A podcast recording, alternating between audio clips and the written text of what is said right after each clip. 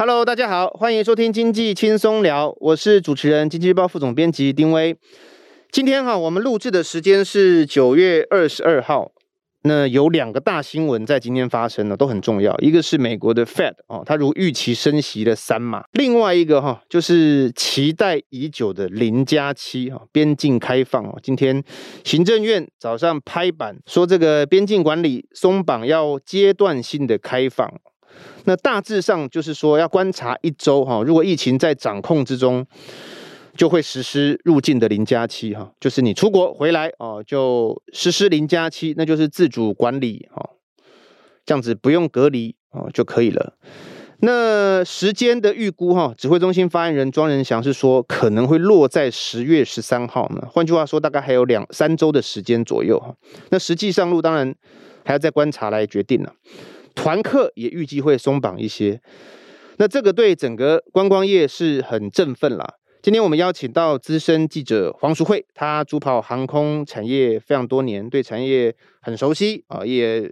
对观光业也很熟悉。那先她跟大家打个招呼。嗨，各位观众好，我是黄淑慧，很高兴来到这个节目跟大家分享。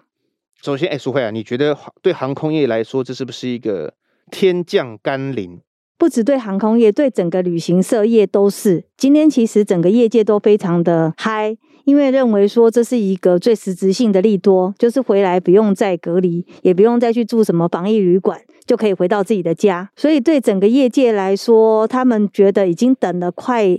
2年半，那这是一个非常大的利多。那只是现在业界觉得还不知道政策会开放到什么角度，例如说有没有开放团客啊，那你的那个人数的限制啊，这方面到底开放到多少，那这个可能要等到正式宣布的时候才能有再进一步的一个数字跟统计可以讨论。了解。其实哈，现在的实施是3+4嘛哈。当然我们从第2季第3季以来，现在是9月份，我们从航空业的这个业绩就可以发现到，其实它客运的收入是在逐渐的增加，因为3+4已经可能很多真的有实际上他必须得出国的人，他已经陆陆续续在走动了啦。我们看到华航它客运业绩在这个5-6月是1个月不到10亿，但它8月就跳增到24亿。那长荣航它是从5月的大概7亿，每个月只有7亿的客运收入，它到8月的时候已经来到30多亿哦，这代表它的客运业绩是逐月的往上在增加。那我们可不可以期待这2家的业绩啊？第4季？这样讲好了，就是说其实你可以看得出来，长荣航它是比较积极在客运的布局，所以它的那个营收，客运的营收回升速度其实蛮快的。那是其实你如果直接问的话，我觉得第4季的客运布局是非常可以期待，因为现在有2个很大利多对航空业来说是很振奋。第一个是早就已经开放的那个转机，那这一块就是推升长荣航它在最近可能8月9月营收上来的一个很大的一个关键。那再来就是大家期待正式的解封，那这一块可能就会让整个日本线，然后美国线各个线可能全部动起来。那这对短期内已经关了这么久的消费者来说，都会积极找出国的机会跟方式。就是刚刚早上宣布0+7有要开放的时候，那下午就发生了一件事情，就是台湾虎航，那这是台湾国际航空目前唯一拥有联航的，就是它了。他说88块机票塞爆它的网站，是不是？台湾虎航今天它就是马上搭那个解封的议题，就是联航的优势，它就动作很快，它马上就说它要在3点。马上推那个88块专案，那当然他在网站上还有各种还有599999。可是今天就发生了一件事情，就是一开始3点，包括各种除了那个便宜的买不到以外，88块抢不到，出现999，叫你一直等，就是999加，请慢慢等。对，然后其他这是不是一种行销手法啊？对，其实今天网络上也很多人讨论说这是不是骗人的，为什么会变成这样子？可是根据虎航讲，其实这就是促销的一个方式嘛。当然啦，可是你可以从其他的可以看出来说，国人真的很想出国，因为他这个等于也在造势啦。对，包括他的599专案跟999专案也都没办法定啊，都叫你等，那就可以看出来说，其实真正大家真的等很久，只要等到政策解封以后，确实大家都想出国。那以现在刚刚查了一下现在的那个市场行情，你日本线大概都东京都要15000左右。那你看，如果它是开出999或是599，那对大家太有吸引力了。而且你看这2年大家在国内旅游，其实有一个很大的一个想法，就是到处都是人，挤来挤去，好辛苦。然后你要抢好的饭店抢不到，然后你一抢到都是那种一个晚上可能要10000多块，然后甚至你可能以前可以住的4、5千块的饭店也要到7、8千块。那我觉得国人可能对这种到国外去旅游这件事情等太久了，所以就会出现说虎航这种疯抢，我先抢先赢嘛，那我再决定要不要去啊。它88块就是一个便当的价格换一张机票，哇哦！其实台湾虎航有在新贵市场呢，它其实也是可以投资的呢。哦，所以听众朋友，你们如果就是在第4季你的航空，如果你假设啦，你要投资航空股的话，你的选择是蛮多的啦。那当然你可以再自己研究一下。其实对投资朋友来说，其实如果说虎航它就是真的相对单纯，它就是平价航空，因为大家不喜欢用联航，那它就是平价航空。那平价航空呢，它就是很灵活。你看它今天政策一宣布，它马上就去推优惠，它有各种的组合模式，然后它的股本也小。你看相比星宇100多亿的股本，它才40亿的股本。那整体来看，它的机队规模也不小，它有20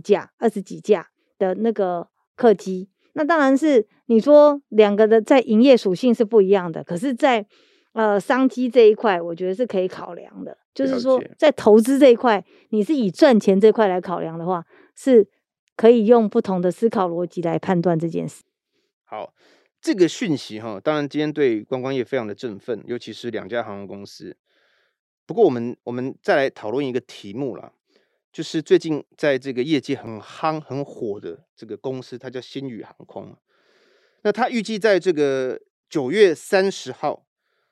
登陆新贵。那最近公司已经非常的做多了哈，就是因为他要准备进入新贵市场嘛，也就是他等于进入了一个资本市场了，只是先在新贵交易了哈。它包括他加薪这个年报揭露有股东很多话题哈。星宇航空是这样啦，我想我这边同事有准备了一些资料哈。那他在首航完之后，基本上疫情就来了，所以对他来讲营运当然是一大冲击啦。那坦白讲哦，首先他一开始的飞机也不多啦，所以他陆续这样交那当然这2年就很辛苦的度过。那他最近的讯息也很多，我在这边跟听众朋友做个说明哈。他这2年多增资了6次哈。那最近这一次当然也是话题，就是原来长荣集团的经营权呢，弟弟派这边的他的二哥张国明，还有郑生池，还有一些友人都有入股了星宇航空。那现在星宇上半年是营收是 6.32 亿、哦、那税后亏损了 26.64 亿。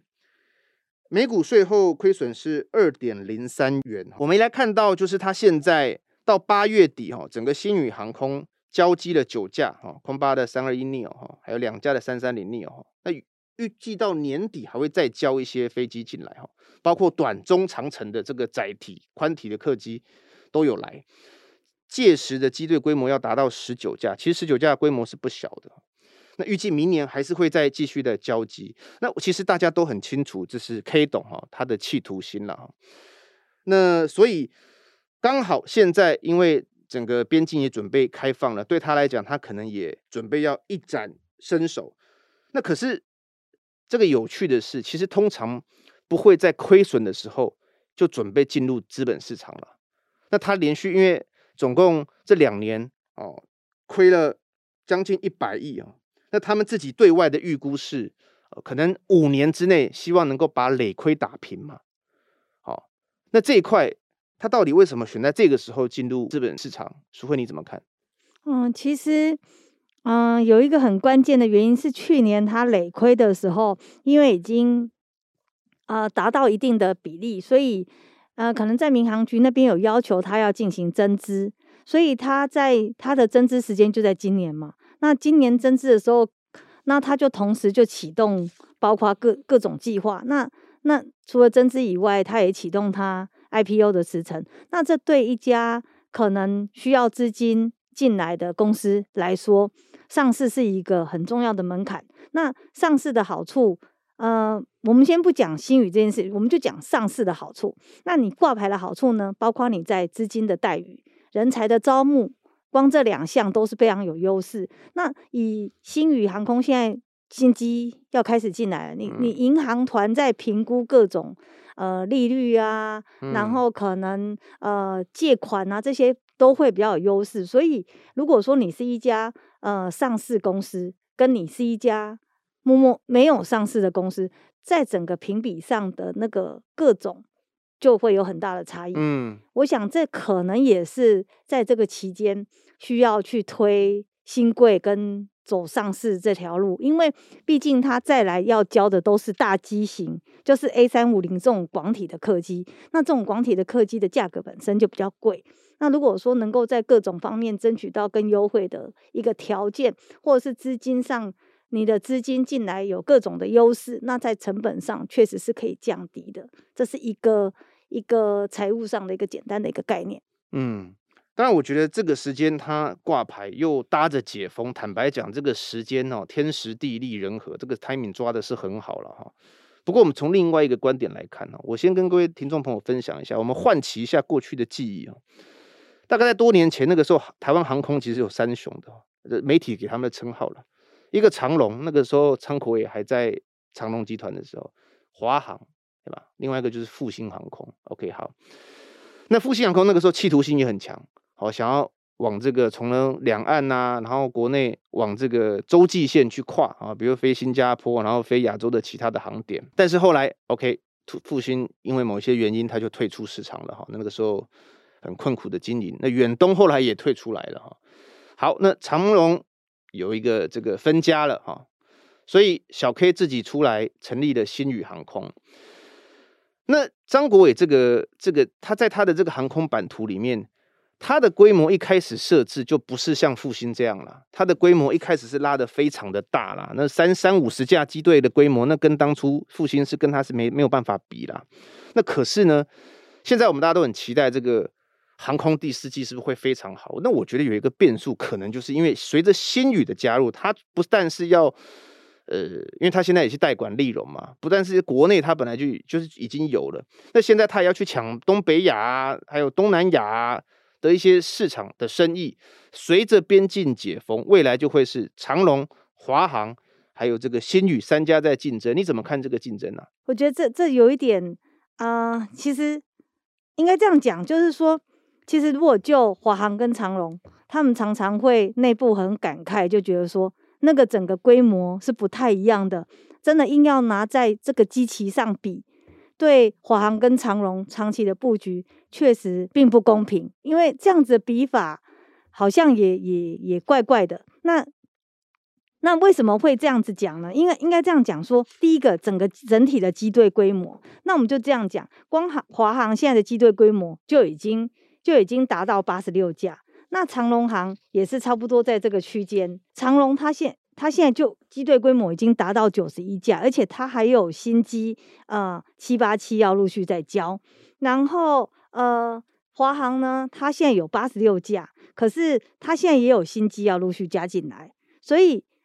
以星宇刚主持人有讲到，就是它的目前设定的机队规模是到2002年底，它的机队规模是19架。那所以这才是说两家航空公司会常常感到感叹的一个部分。那再来就是航线布局，那航线布局虽然现在是因为疫情期间大家都归零，可是如果以很多航线跟航站跟海外的布局，那这两家航空公司又几乎是不能比了，那个根本就是规格跟规模是完全不同。那我们就光这样讲，你光星宇他现在要进军北美线容易，因为北美线是 Open Sky， 大家都知道。那你要进军欧洲，那就是另外一件事。那如果你是国际级的航空，你在航线上的布局势必是未来一个很大的挑战。那我们都乐于看到有一个这么一个创新很棒的一个航空公司，可是如果说你硬要拿来跟这两家已经有一定规模的航空公司比，我觉得这个基期上对三家公司都不太公平。星宇航空哈，有媒体就报道了，它因为预计月底要登陆新贵哈，未演先轰动，会有一些未上市的交易了。那从这个价格，据传呐，从8块，因为它现在的第6次的增资价格，大股东认在12块嘛哈，那它现在未上市价格是从8块涨到25块，这怎么回事啊？其实我觉得这件事情真的很值得拿出来讨论一下，因为其实未上市是一个我们国内现在已经不红的一个交易模式，因为现在已经有新贵，那几乎所有的公司，你只要是当初这个新贵的创立，就是为了避免大家在未上市交易会有摸黑的情况。那未上市它其实是一个交易并没可以说没有办法这么透明，也不是一个政府的一个公开平台。在未上市交易，它本来就通常我刚刚有提到说，这个是在20年前可能很红的一个交易模式，就是当初在炒那个固网的时候，就是那时候可能很多年轻人已经忘记这个历史故事。当初在炒固网的时候，因为很多人很想拿到固网的股票，就是所以都去未上市交易，说那时候整个交易价格是喊得很高。那我觉得这次星宇航空会在未上市交易会拿出来点这件事情，我也觉得是一件蛮特别的事，因为正常星宇都已经要上新贵交易，整个价格就会是透明的。那在拿未上市的一个盘商的交易价格来看，这确实是一件有一点像瞎子摸象，你只摸到一个。那因为未上市盘商也很多家，那你到底要看几家才能看到？那它实质交易量有多少也不知道。那我觉得，如果投资人真的对星宇有兴趣，还是等它到新贵以后，整个交易比较透明一点的时候再来做投资，可能会比较恰当。我想淑惠刚刚讲到一个关键啊，就是说因为他反正月底也准备要进新贵了啦，基本上你等他新贵的时候再投也是可以啦，就不要急着在这个未上市的时候，你比较不透明的阶段你去买。那因为星宇他还是在带着亏损的状态，所以他的这个登陆新贵的价格可能当然我现在没办法预测，不过你对比现在长荣大概在30几块嘛。总之对投资人而言，现在就是说你到了10月的时候，那个时候也边境开放了，到时候你就会有3家公司能够参与投资哈。那包括华航、还有长荣航，还有以及星宇。那星宇是因为新贵它的这个交易量可能不够大，那投资人可以再耐心的来看一下。不过有一件事情是不变，就是说当你要在觉得这个产业前景哈，随着复苏解封，你想要投资的时候，你一定还是要知道这个公司的策略嘛。那我就想来跟大家分享一下哈。那因为我们曾经也做过一些报道哈，那淑惠她也写过非常多有关于星宇啊它的一个从发展史以及它现在的策略。那其中有一篇很有意思，就是说，因为张国伟当初是从长荣出来的嘛，那他也带了非常多这个从长荣我们不要说挖角啦，就是延揽到这个星宇航空的一些干部就是这个开山始祖元老。那因为他的年报其实有揭露啦，基本上他现在的34位高阶主管中，27位都是来自于长荣航空啦。那我看报道说，业内有很多人在判断说，那他就是在打造一个小长荣。为什么？因为他的这个开点的策略有点在复制他当年他在这个长荣的模式，就是他开了很多东南亚，他也想做，他想要拉一些转客到北美市场去。好，所以他在明年计划要开长程线，第一站就是选择美国，不是选择欧洲。那跟他过去的经验有非常大的关系。我跟听众朋友说明一下，长荣他最厉害的地方，在业内是这么形容，就是说他因为他的长程线，尤其是北美线，他的班次是非常密集以及多的，所以他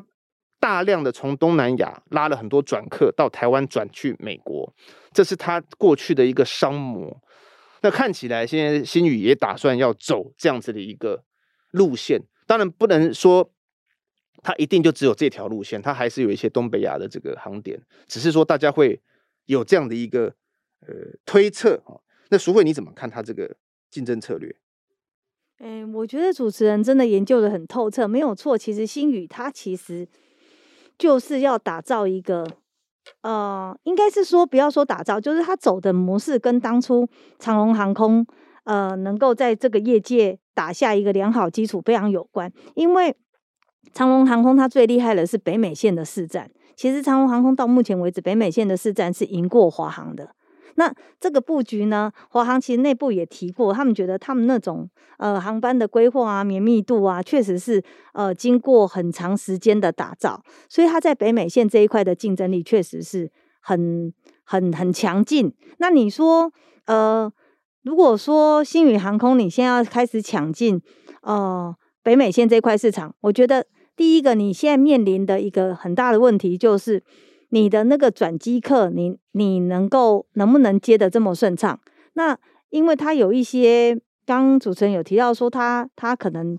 原本的组成有很多是既有前长荣航空的一个经验值的人过来的，所以或许在这部分可以把它衔接得很好。那我们现在要讲就是说，如果说你在要衔接的时候，你的机队规模够不够你这样子大量的衔接，我觉得它短时间之内会面临很多新的挑战。就是说创新这件事我们刚刚已经肯定过，绝对没有问题，它包括给旅客的舒适度啊、感觉啊，都实在太好了，太美好了。那可是如果说真的是在经营这一环，你确实有很多东西是很现实的，包括说你的飞机的数量、你的航线的布置、你的绵密度，那这都是吸引转机客来转的一个原因。那长荣它光在整个北美线的布局规模这么大，你要在短时间之内就抢赢它，然后还要再抢赢华航，这其实对星宇来说是一个很大的挑战。不过我看起来它的企图是绝对有的了哈。那你觉得三家航空的优势分别在哪里啊？我现在可能没有办法比星宇，因为他真的还没有办法大量的开航，我现在没有办法很明确的讲出来。如果说以目前看起来他们的航线布局还是一样以东南亚市场为主，然后明年开始开进美国市场嘛，那我想开进美国市场最主要除了是国内的客人以外，应该主要还是在否转机客，所以他现在东南亚市场要开得够密集，所以你看他现在开了很多像越南啊、泰国啊，像这些航线都是你转机必须要布局的一个航点。那其实如果大家去过泰国就会发现说，其实长荣航空在泰国的那个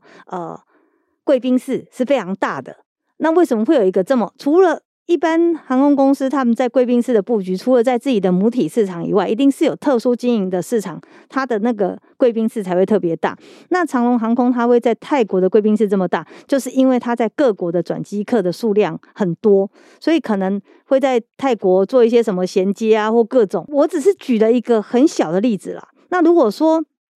你要讲说到明年星宇开下去以后，它能不能这样子很顺利的转，我觉得这都要观察。那你如果说以特色的话，我刚刚讲过了，长荣航空它最大的特色就是在北美市场的布局。那其实华航它其实最强的是，应该是你要讲说它整个东南亚布局，华航真的是包括长荣航是没有办法可以比的。所以其实之前有讲过，其实如果说以短时间之内复苏，然后旅客开始出发，以前光华航东京线可能一天就是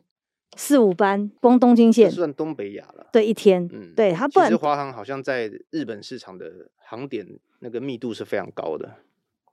对，没有错。然后不止这个，它包括在越南，然后包括在泰国，其实它整个其实要讲说华航在亚洲市场的布局，那真的是很绵密，那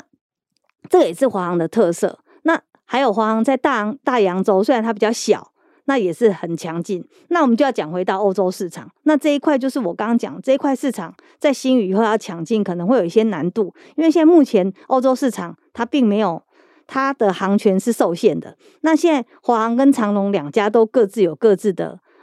规划跟盘算。那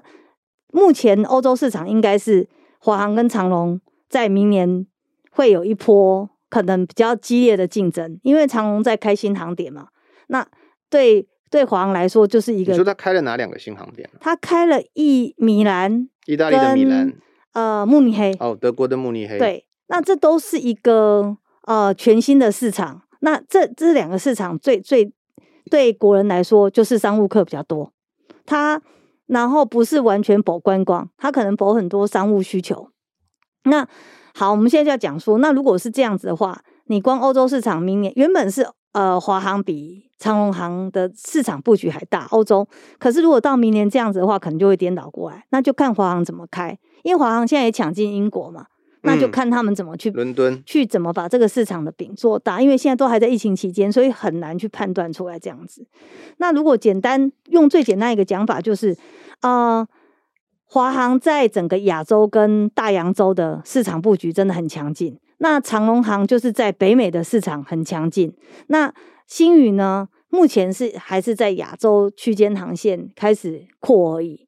大概是这样子一个概况。了解。我刚刚这边算了一下哈，就是因为我们刚刚提到三家航空还是随着星宇进入资本市场，它一定会大展身手，那大家就是短兵相接，那每一家的竞争彼此的竞争一定会越来越激烈，这是我预期中的事。那我刚刚算了一下，就是华航加长荣加星宇，它如果按照它的这个规划，它的整个台湾在整个国际线的机队会超过200家，这个可能在过去10年是没有这个机队数量的啦。那换句话说，那竞争可能会越来越激烈。刚刚呼应我刚刚讲的，那原来大家都说，那随着解封之后票价会很高啊，就是哇，那一定不会有低票价。可是竞争相对现在也越来越激烈，尤其是几个 Open Sky 的国家。这个淑惠你怎么看？票价一定会这么高吗？我觉得这个应该分2个层面来讲。一个就是说疫情解封的初期，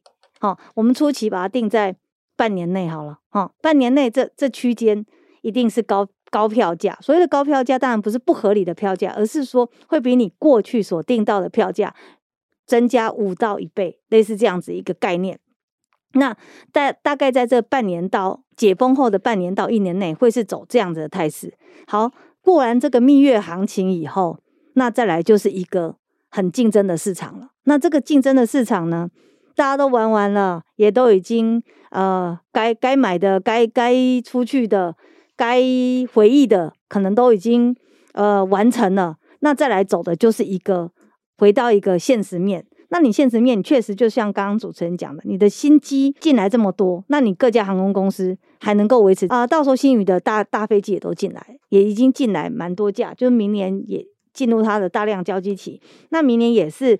长荣航空的那个787大量的交机期。那再来就是华航也去订了新飞机，可是他们虽然都是太旧换新，可是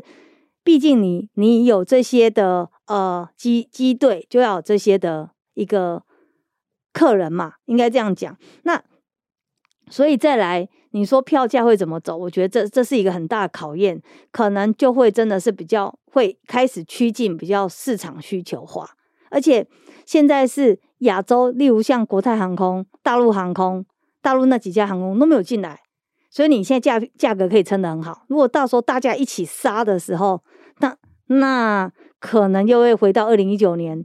你只能想办法冲量。那可是到底什么时候会到那一年那么厮杀，我觉得还要再观察，因为你都不知道现在疫情解封以后会变成什么样一个模式啊。只是说可以预期机票价格应该是会在先冲上一个高峰，然后再来就是会开始恢复正常。我觉得淑惠刚刚讲到一个关键，我这边也可以做个补充，我觉得也可以唤起一下这些听众朋友的记忆啦，因为大家可能真的太久没出国了，所以不了解你现在，你可能忘了你现在的选择以前的选择有什么。各位要知道，就是在2019年也就是疫情以前啊，非常多的外籍航空看好台湾市场，就是抢进来了，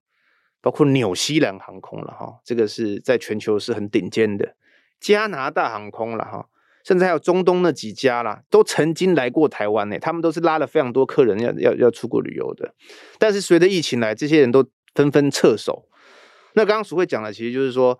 假设我们现在国际航空现在开始准备迎接复苏了，那看到这块市场，可能外籍航空慢慢的也会陆续回来那包括还有联航过去有一阵子非常多的联航都跑到台湾来抢客人因为台湾人爱出国嘛。那我觉得这个都是未来的一些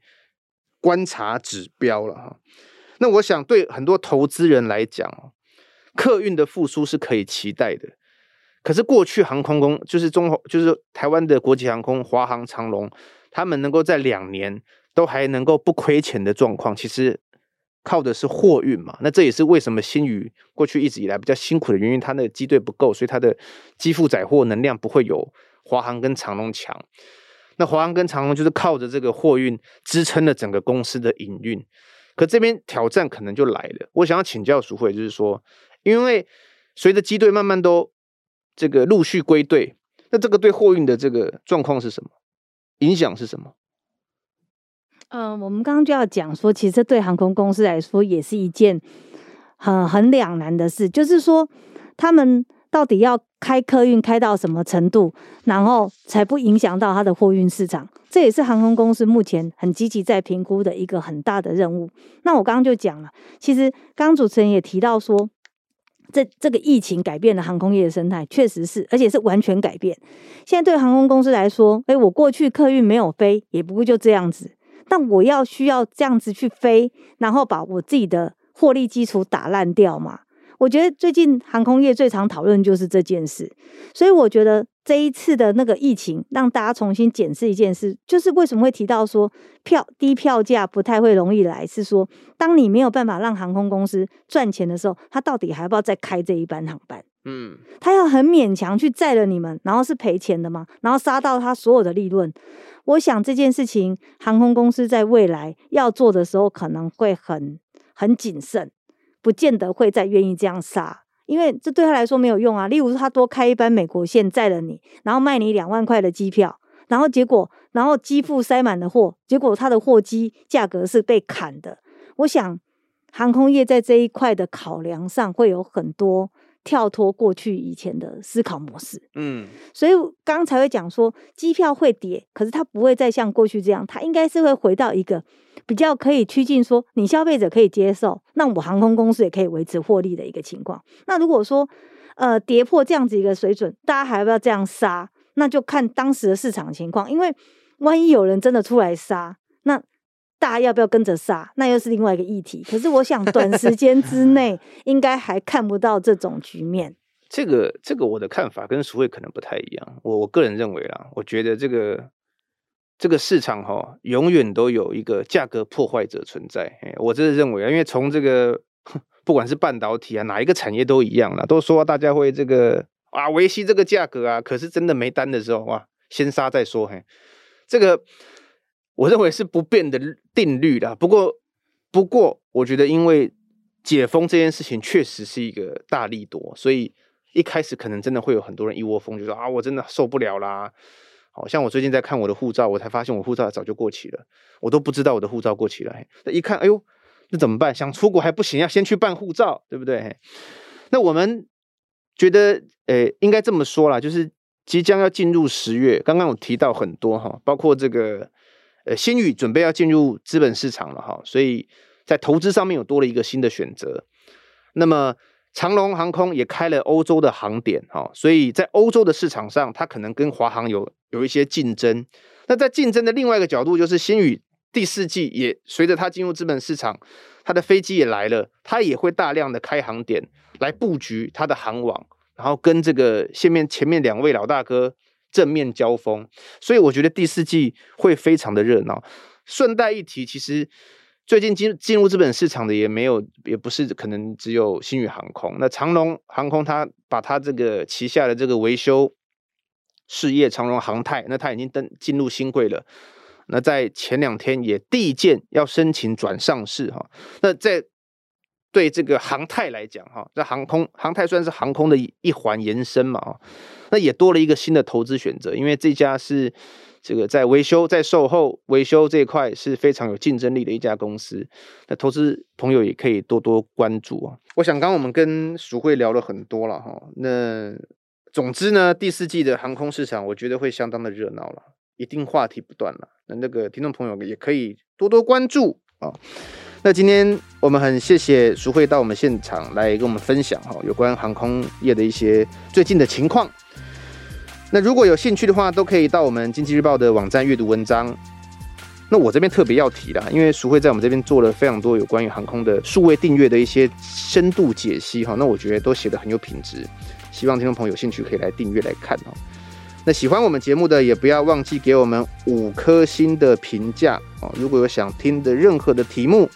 或是对我们节目有一些什么问题，也欢迎在底下留言或是来信告诉我们。那今天我们节目就到这里，我最后提醒一下各位听众朋友，如果你们要抢着出国哦，那还是要注意哈，那疫情是还是在的哈，只是说比较趋缓了，那还是要注意自己的这个防疫的一些相关的措施哦，保重身体，谢谢大家，拜拜，拜拜。